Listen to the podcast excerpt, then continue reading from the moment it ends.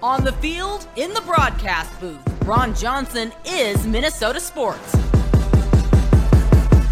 One of a kind opinions, big name guests, the teams you care about every every every day. It's the Ron Johnson Show, part of Locked On Sports Minnesota, and it starts now.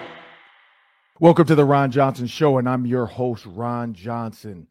It's a great Friday morning. For those watching on YouTube, thank you. For those that have downloaded and subscribed on our podcast, we appreciate it, but also tell your friends, share it, let them know. Make sure you continue to subscribe and follow us on all social platforms as well. We love to interact.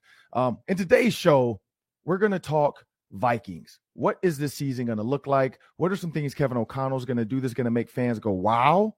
Uh, and then we're going to talk daily three, of course. That's three questions, three minutes. Today's question, though, you're going to want to stick around for that.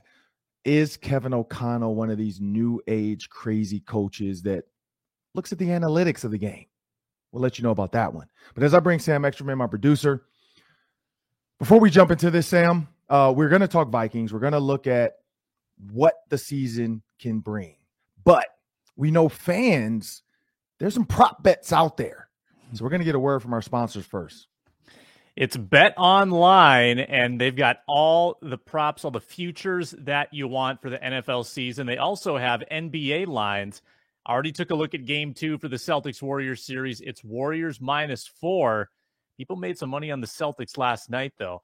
Our partners at Bet Online continue to be the number one source for all your betting needs and sports info. You can get the latest odds, news, sports developments, including the basketball playoffs MLB scores, big fights, and NFL futures, of course. BetOnline is your continued source for all sports wagering information. They've also got live betting and esports. They've got you covered from every angle. Head to the website today or use your mobile device to learn more about the trends and action. Bet online, where the game starts. Back to you, Ron.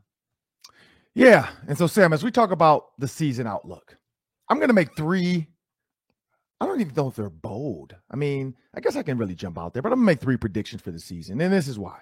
You look at Kirk Cousins. I've thrown the numbers out there. He's one of the top passers. You have Dalvin Cook, one of the top rushers. You have Justin Jefferson, the best receiver in the NFL. You got Adam Thielen, one of the top. I still think he's one of the top 10 to 15 receivers in the NFL as well. Uh, you have Irv Smith Jr. coming off injury, a coach that's willing to use the tight end. You got CJ Ham, a guy that's going to be in a new role. You have a defense that's going from a 4-3 to a 3-4. So they're going to attack from multiple angles. You know, it, it, reminds me of the Kobe Bryant commercial. I love that commercial. Uh, it was the like Kobe system, and and the big thing was, um, I think it was like the uh, attack strong, attack fast, or it was like same animal, different beast. And so that's where I think this Vikings team is. It's going to be the same animal, but a different beast. Same makeup, same players, but a different way to attack. You know, and it, it even reminds me of the Kanye, like, but but I'm already the best. And Kobe was like, You're welcome. Like, that's what the season's gonna feel like. Like these guys know how good they are. Justin Jefferson knows how good, but he might become triple crown good. Like he has a chance to become triple crown good with Kevin O'Connell because we saw what Cooper Kupp did with the Rams. You got a quarterback who can make the throws. So here's my bold prediction one Justin Jefferson will be in the top three for the Triple Crown this year. He is going to be one of the top three guys we keep an eye on all season for that Triple Crown as far as a receiver goes. He's going to be right in that mix. That's one. Two, the Vikings offense is going to be a top five offense in the NFL. They're going to have a top five offense. And then three, this is going to be a top 15 defense. And that's not that bold. But coming from 25, jumping 10 points, that's a big jump. I'm going to put them as a top 15 defense. Those are my three, Sam. Yeah, I think that's a winning formula. I think if you are league average on defense and if you are elite on offense, you're probably going to win double digit games. And that's that's what you look for in a potential Super Bowl team. If you look at Super Bowl teams of the past, there are obviously a few exceptions, but in recent years, you've got to be fueled by your offense. You've got to be up there as one of the best offensive teams in the league. That's going to be sustainable in the playoffs. So I think that I mean that that's what Vikings fans should aspire to see is to have the offense be top 5 fueled by Justin Jefferson as you alluded to and have a defense that can win you a few games here and there. Um, I'm thinking the following, Ron. I think Irv Smith Jr. gains 750 yards or more. Now, that's not George Kittle. That's not Rob Gronkowski in his prime. But 750 yards for a tight end when you also have a Jefferson and a Thielen and a Cook, mm-hmm. I think he's going to be massively used. I mean, I think he's going to be the kind of the kind of tight end that can offer you an occasional 100-yard game, and I think he's going to score 8 or more touchdowns. On defense, I think Harrison Smith has a big interceptions year. I just feel it. I feel like this defense somehow is going to enhance his ability to be around the ball. I think Harrison Smith has mm. five or more interceptions this season. He, I think he's got the best hands in the Vikings secondary. And I think that Danielle Hunter plays all 17 games and has 15 or more sacks. I just think that if he's healthy, he's a sack a game kind of guy. And they're going to send him at quarterbacks in creative ways with Ed Donatell. So I, I like you, I'm I'm bullish on this team and and increasingly more so. Um, I think I was pretty negative up until the summer, and maybe I'm I'm just I'm mesmerized by listening to Kevin O'Connell and watching the OTAs. Maybe I've fallen in under his spell, um, but it's hard not to like some of the things you're hearing about and seeing on offense. Yeah, I mean, and, and Kevin O'Connell. I mean, I heard Charles Barkley talk about it on the match um, because I'm rewatching a lot of the highlight stuff now, and, and I don't know if you saw that, but Charles Barkley made a comparison of Tom Brady to Brad Pitt, and uh, and then it felt like a little Dave Chappelle-ish. You know, he's like, "Don't look Tom Brady in the eyes." Um, I, I think Kevin O'Connell he he's there. Like he's got a purple aura around him. Mm-hmm. You know, like like like the Rick James glow, and Kevin O'Connell's doing this, and there's a purple glow behind him. Kind of like the, us. We've got the purple glow behind exactly. us. It's and like the, he walks around with the purple glow. Yeah. And all the fans are just, you know, every time he looks you in your eye, you're just like, oh man, okay, you're right, coach. You're gonna you're gonna get this going. Like he has that aura right now. He has that don't look him in the eye thing, you know. And he's not a you know he's an attractive guy. He's not like a, a you know it's not like women would say he's he's not hard to look at. I think that's the saying. I don't know what it is, but um, you know I, I think it's one of those things. Like he he he has confidence, you know, because that's the other thing too. Like men, you know, and women when you walk into a room, it's about confidence you know sometimes you can be attracted to a person's confidence and you can you can buy into a person's you know confidence in a room and the way you know they grab the room you know and you're like oh wow okay like this person really knows what like you know like chelsea handler. You know i don't know if you ever watched her show but she's extremely confident. You know she's extremely like open. She's going to tell you exactly what she wants to get done. And when people see her you know, you're like, oh man, okay, I, am really vibing with this person. Like she's she's really got it under control. Like you know, she she's she's a person that you don't really see people that really hate her. Um, you know, and I think you know Kevin O'Connell, you know, brings that. You know, Barack Obama, he was the same way. You know, he walked out, you're like, oh man, okay. You know, Brad Pitt, you know, that's another one. Megan Fox. You know, there's some people that just walk into a room and they're like, oh, like Kevin Hart, he's about this tall. So he walks into a room, and he's like, oh, there's little Kevin. You know, he's funny. All right. He doesn't make you think like this guy can he this guy's gonna win some games for us if we put him on our team. You know, and so you know, maybe this six it's the six five and Kevin O'Connell. I don't know where it is, but when you think about this team, this leadership, and this atmosphere, exactly what you said, I think you've been mesmerized. You know, you you you've you've fallen to the purple aura. I can just see Rick James with F. Dave Chappelle though with the fake wig calling you over. Come on over. We got this. See, eventually, Sam, after about seven games, you're gonna be like, you know what? Kirk Cousins is a top 10 quarterback. It's coming. Mm. Watch. Kirk Cousins is gonna look you in the eye after throwing a touchdown. You're gonna be like, Never. You know what? Kirk, Never. I'm not coming over to that dark side. Kirk, you are top 10. it's coming. It's coming. Watch. Just wait. I can't wait for it. Don't do this to me, Ron. But That'll do it for segment one of the Ron Johnson Show. And up next on the Ron Johnson Show, we're going to have my mentor, one of my mentors in this industry, and then just life, fatherhood, everything. Greg Coleman, former Vikings punter, has some great things to say. We got a questions to ask him. I mean, this guy played for Bud Grant. He was one of the he not one of he was the first black NFL punter. So stick around for that interview. But first, a word from our sponsors.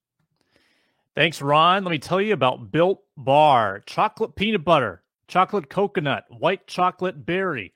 How can you choose just one? Well, now you don't have to. You can get a mixed box at built.com right now. These are so different from the bars and the puffs, which we've previously talked about. Built granola bars are loaded with granola, perfect combo of crunch and chewiness. But just like bars and puffs, these babies are packed with protein and covered in 100% real chocolate, Ron. 150 calories, 15 grams of protein, only 4 grams of sugar. Built granola bars are going to change your world, and they're made with collagen protein, which your body absorbs more efficiently. So if you've been waiting for a healthy and delicious granola bar to hit the market, this is your time. Head to built.com right now to get the built granola bars in all three delicious flavors. Go to built.com. At built.com, use promo code LOCKED15. Get 15% off your order. Promo code LOCKED15 for 15% off at built.com. We're going to go back in time. Old school punter, first black punter, uh, great friend, mentor of mine. Greg Coleman. Greg Coleman, if you don't know, has done it all for the Vikings from TV to radio, sideline interviews, player alumni.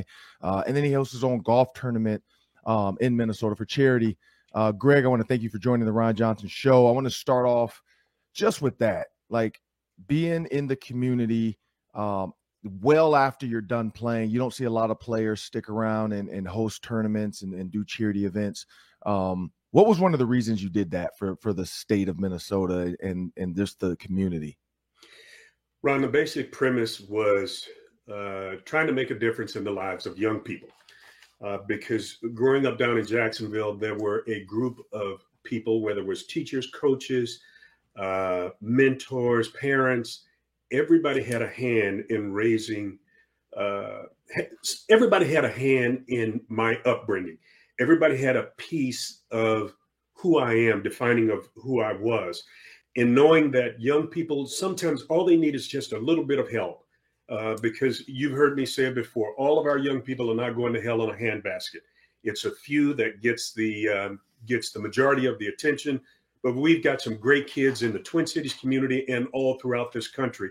And it was just our thought and, and want to to help young people. That's that was the premise 22 years ago, and here we are again. We have been to capacity over the last couple of years, especially coming out of COVID.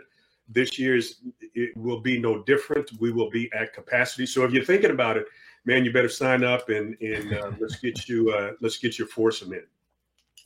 Hey, yeah, Greg, and and to talk about you know that you know be having a hand in upraise upbringing um, community of people the nfl players. You know, it, it's a it's a fraternity that less than 1% of Americans get to be a part of, and that's making it to become a pro football player.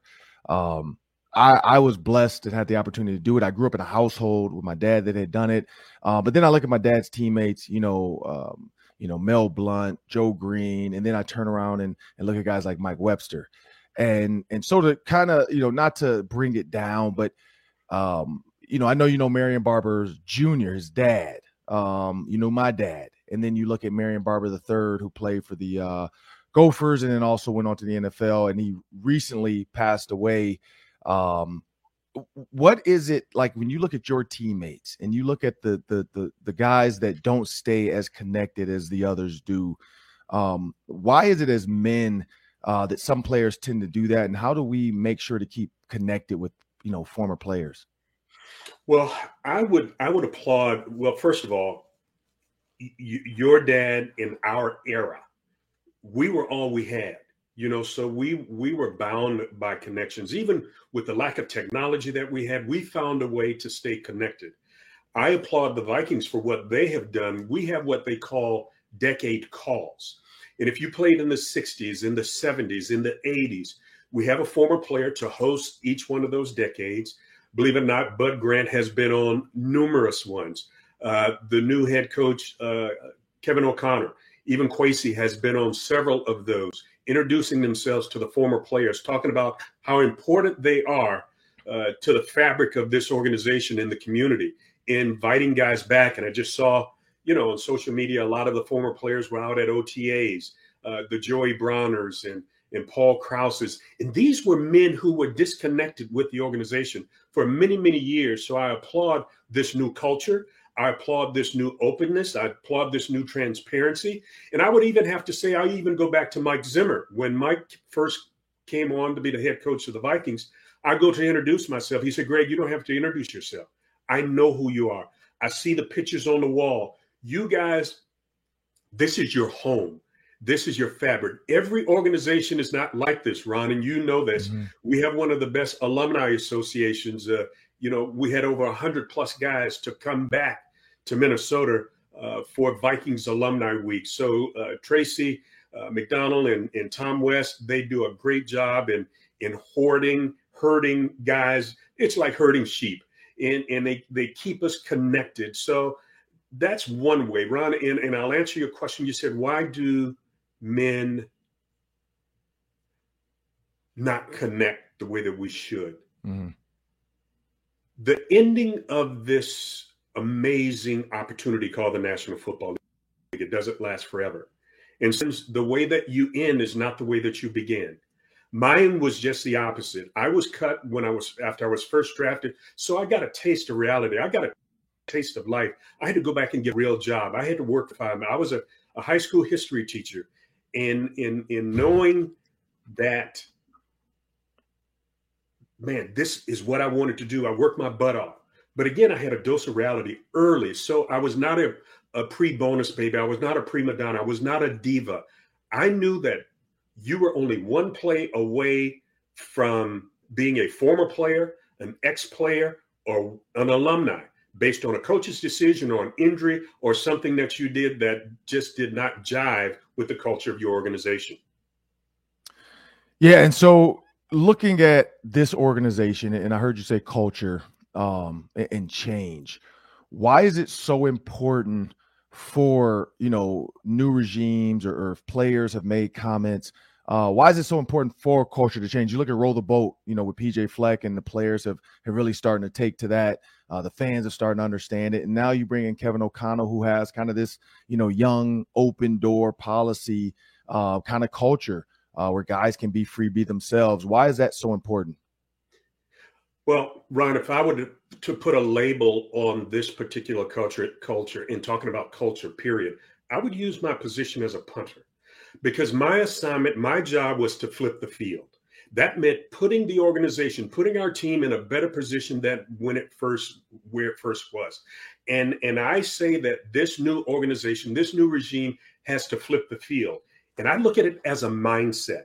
Yeah, my job was to flip the field, but if you flip the field with a different mindset, a different culture, a different attitude, if you shift the atmosphere in an organization, if you get, I say, if you get 20%, 20% more of the men to buy into culture, buy into flipping the field. Ron, that equates to maybe four more victories during the course of a year. And how many games did this team miss the playoffs by? One game.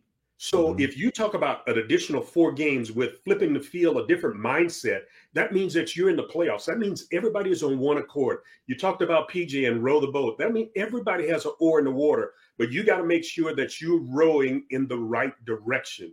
And and these are things, Ron, that I have learned over the years through through leadership, teamwork, uh, you know, connectiveness, and all of those things. You when you talk about culture, it is critical for any organization. And it's not just the players in the locker room, it's the players, uh, it's the men and women who work in the organization on the second floor, in the third floor. And if you all come together for the same common goal and the same common reason, I mean, there's with the talent that's in this organization, with the mm-hmm. coaching staff that you have now, with the new mindset, as you mentioned, there's no reason that the sky's the limit with this organization. Yeah, and and Greg, I mean, you did something monumental. You know, when you look at the punter in the NFL, um, honestly, let's be honest, it was always a white guy. You know, that was the thought. Like the white guys are going to be kickers and punters. Um, I knew growing up, even in a black city of Detroit, we didn't even have a true kicker and a true punter. It was our defensive end who would punt, and then we just really didn't kick field goals. We went for two. Um, when you when you you know stepped onto the NFL field and like you said you got cut but then you ended up making it and you became kind of the face of punting for African American kids. Um, you know you look at King, you know, and all these other guys now who are punting and and Reggie Roby. Um, you know, being being a forefather of of minority punters, you know, how does that feel? Well, it was humbling, Ron, to be, if I can be per- perfectly honest with you, because I didn't think about it being the first. Mm. It was a position that I saw. I saw this guy from the Baltimore Colts come out. Everybody else was bloody, rainy, muddy, and dirty. He walked out on the field in a clean white uniform, picked the ball, walked back to the sideline. At a very young age, maybe eight, nine years old, I said, That's what I want to do. That's what I want to be. And I worked my tail off. Yeah, I had speed. I was a great athlete, could have played some other positions. But, you know, God had birthed in me the ability and the desire. He said, You know, you give me the, He will give you the desires of your heart. And that was a desire. Man, I worked for it. Was it easy? Heck no.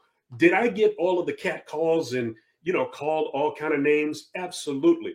You know, I was cut because of my athletic ability after I was drafted with Cincinnati. I outran most people with the exception of Isaac Curtis and Archie Griffin. And Paul Brown said, Man, you got too much speed to, to just be a punter. So he ran the living daylights out of me long story short, didn't make it because I had to compete after running fly patterns, pass mm-hmm. after pass, and it, it, was just the wrong situation at the wrong time. But I went back and I re, got refocused. I got recommitted. I got reconnected with what I wanted to do and what I said I wanted to be in my high school yearbook. And I celebrate my 50th uh, high school anniversary next weekend. In that yearbook, I wrote I wanted to be a kicking specialist in the National Football League. And even kids at my own high school, my classmates and teammates said, Man, you must be out of your mind. There are no black punters and kickers in the NFL. And at a very young age, I say, That ain't my problem. So I worked hard. I had coaches at Florida A&M who nurtured me. You know, I wanted to go to some of the other big schools, Ron, I, you know, but my high school quarterback, Don Gaffney, was the first African American quarterback at the University of Florida. Mm-hmm. You know, Cap, we're going to be a package deal. Things didn't work out. I had coaches to tell me, Greg, we just got our alumni ready to accept the fact that we're going to have a, a black quarterback. We damn sure can't have a black kicker right now. So Florida A&M comes comes to the rescue, and they said, Miss Coleman, if your son uh, he can kick, he can pump, he can run track, and if he goes to class, uh, he'll graduate, and we'll feed him on top of that. My mama said, "Give me those Durham papers. Where do I sign?" And the rest is history, man. I had teachers and coaches, Pop Kittles, taught me how to kick to the corners. He said, "Baby, kick it where they ain't. If you kick it where they ain't, they'll find a place for you at the next level. That's how I developed the craft of kicking to the Coleman's corner. Some people call it coffin. I said Coleman. I like it. I like it. Um, last one. Um, you know, just looking at Marion Barber, man, like I remember seeing him come back to Minnesota. He and I connected. Uh, we call Spice Adams, and everybody who knows Spice Adams is a funny guy. So we call Spice Adams on the three way um, video chat. So Spice and Marion, and I can see Marion's face light up you know, talking to Spice. And I've done that with a few people. Todd Heap, uh, when his daughter uh, passed away, you know, Todd and I ran into each other when the Ravens uh, played the Vikings a couple years ago here at US Bank Stadium. Called Spice on, on on FaceTime to talk to him. When when Lewis Cine just came, you know, I called Spice. Spice is kind of my guy. He's the he's the connector because uh, everybody knows him on social media, and so he always answers the phone. Um, and so, you know, called him to meet the new rookie Lewis Cine because Lewis Cine said he's a big Spice Adams fan. But looking at that connection, man, I've, I've seen Daryl Reed, Ben Utecht, um, guys reach out like, hey, man, we need to fly out to Dallas to, to, to hang out with Marion and, you know, talking to Dom about it and, and all this other stuff. You know, eh, for you, talking to not just, you know, guys that are, are, are kind of on their own because, you know, some guys stay where they played and they have friends in a circle. Some guys go off and they live in these places and nobody really can get in contact with them. Nobody really sees them. Um, and then all of a sudden these stories pop up like this, and we're all like, man, I wish I had called him. Man, I wish I reached out to him. Um, what what what could your advice be to men and alumni? Because women do it, man. Women, they're always talking, connecting, calling, texting, phone calls, emails. Whereas men, man, we just assume that we're all okay or we're all struggling too. So we don't know how to help somebody else or reach out to somebody else who might not have a friend here and there. Uh, what what is your advice to some of the former alumni going forward, man, so that we all stay connected? Let me let me go back to the rookies uh, first. I have an opportunity to talk to the rookies each and every year. Les Pico and his staff do a great job with the Minnesota Vikings. I have the opportunity to share with them my perspective on being a former player and some of the do's and don'ts. And you can't tell anybody what to do, but all you can do is provide them with guidance and directions. Then it's up to them. But what, Ron, I learned at a very young age that you cannot do life alone. And isolation is the devil's workshop. Mm-hmm. And then you start playing these stories and mind games over and over and over, like nobody's lo- nobody loves me. I'm all alone. I got cut. Well, if you played in NFL, you're gonna get cut.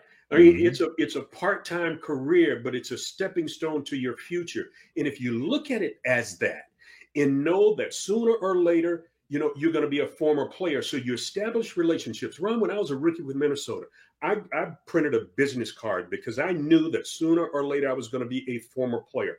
I put my phone number, didn't have emails and in in, in social media and all that stuff. We didn't even have cell phones back then. Okay. So I put my house number on there.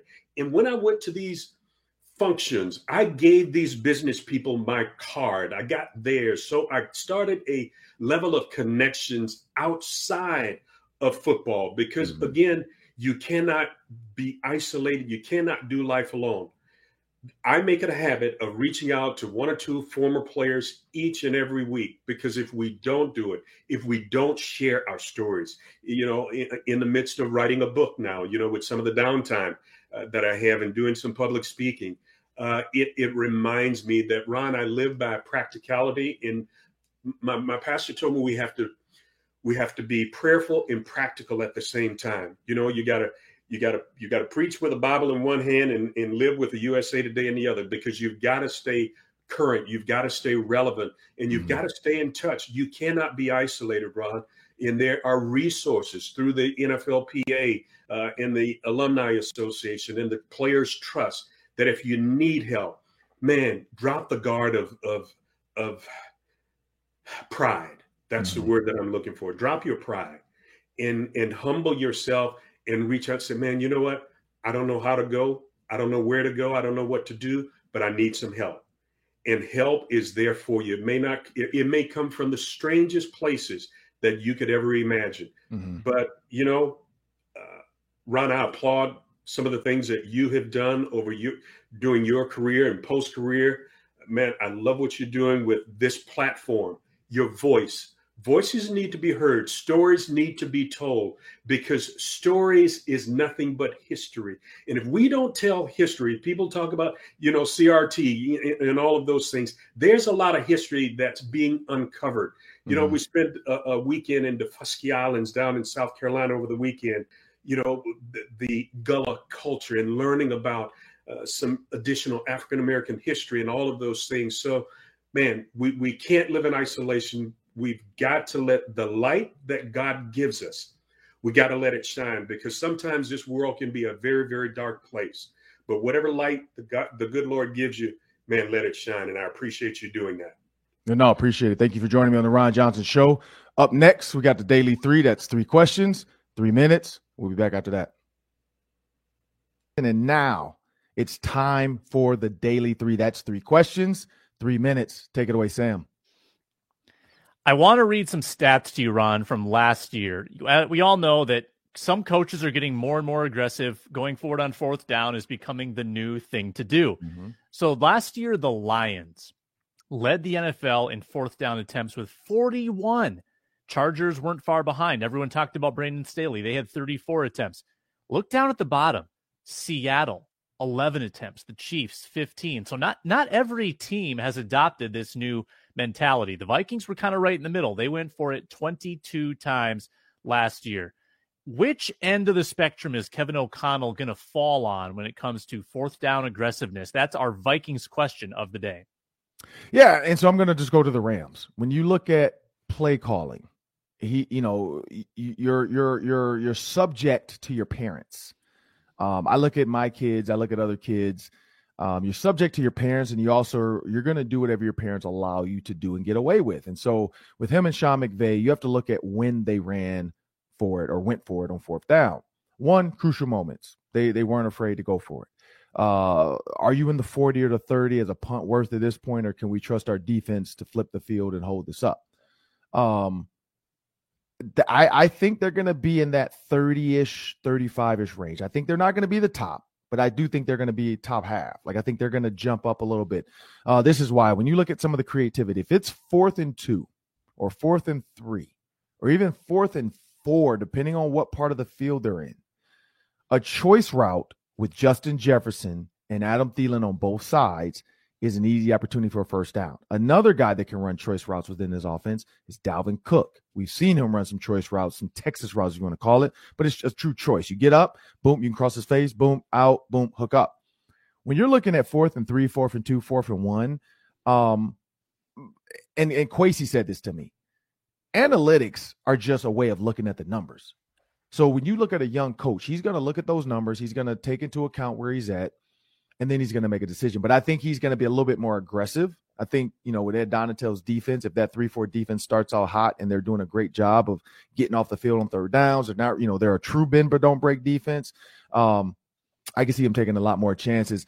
And, and then, you know, again, it's the success of your quarterback. If you feel like your quarterback under pressure and fourth down is just ice cold and he's killing it, like ice in his veins, and he's D'Lo out there on the on the football field, I think they're going to go for it.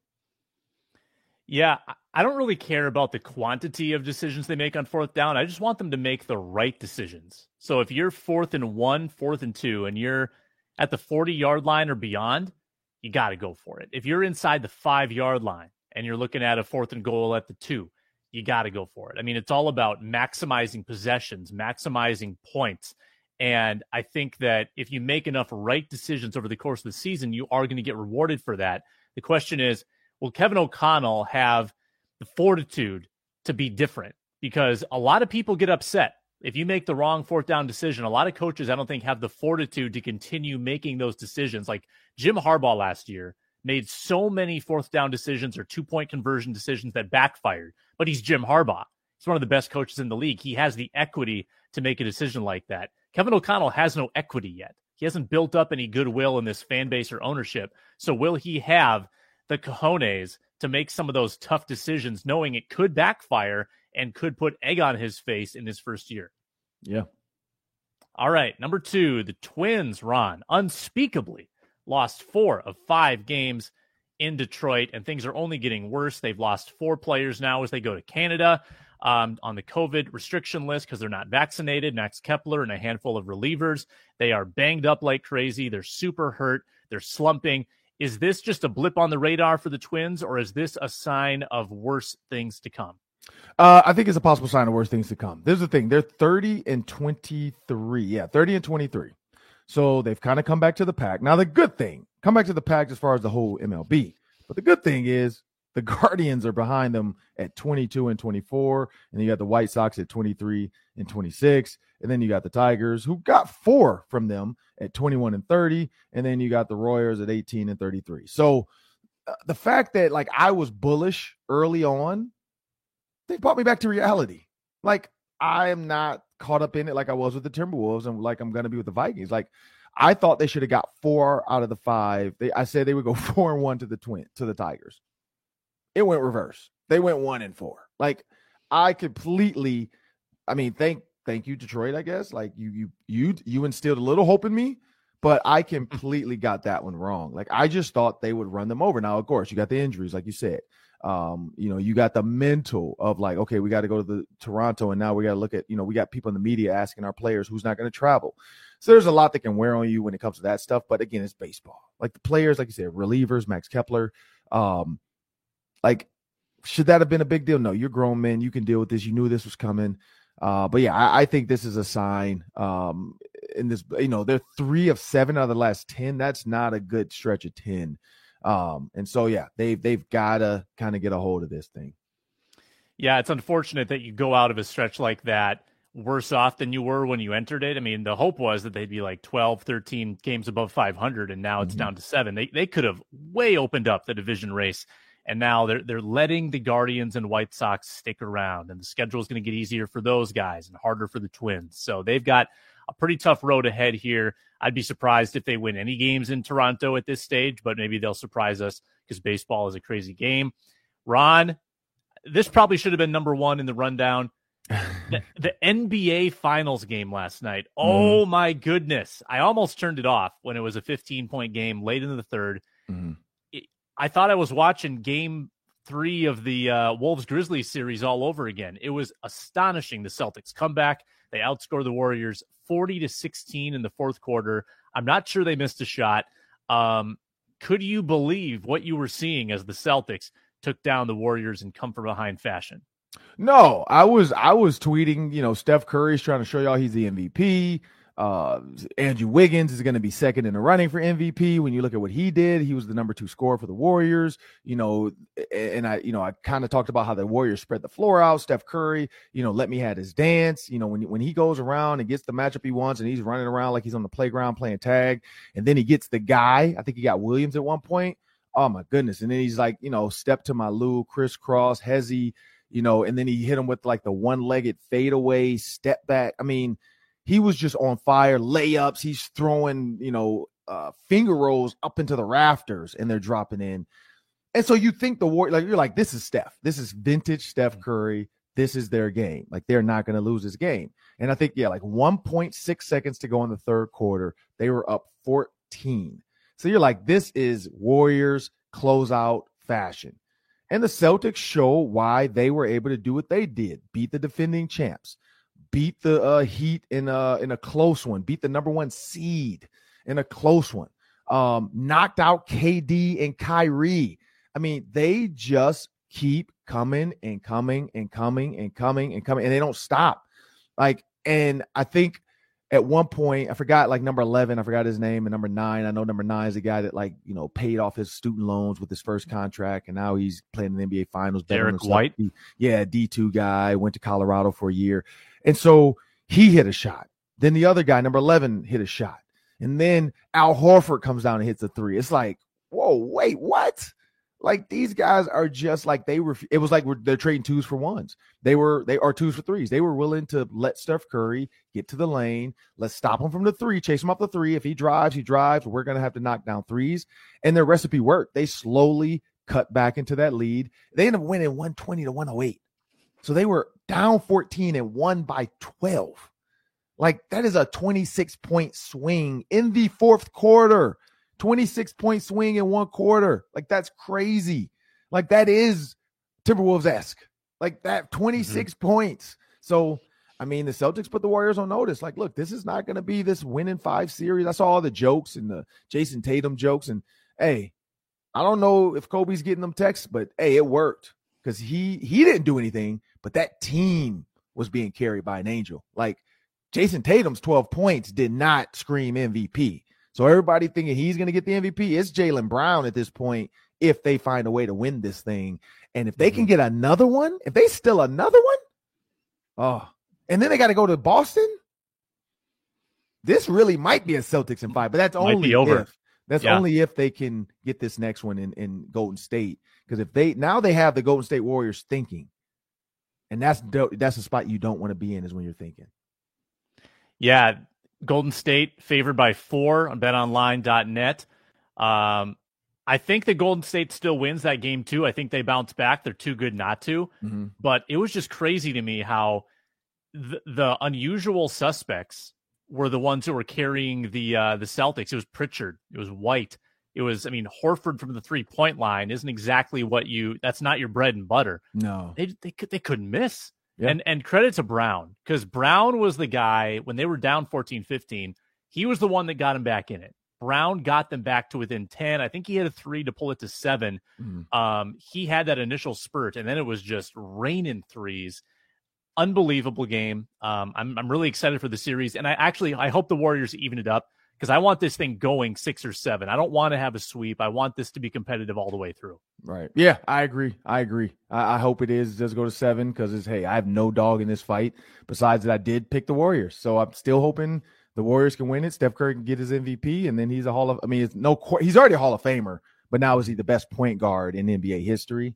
I mean, that's between him and Magic Johnson. We'll see. People keep forgetting about Isiah Thomas, but we'll, we'll talk about that later.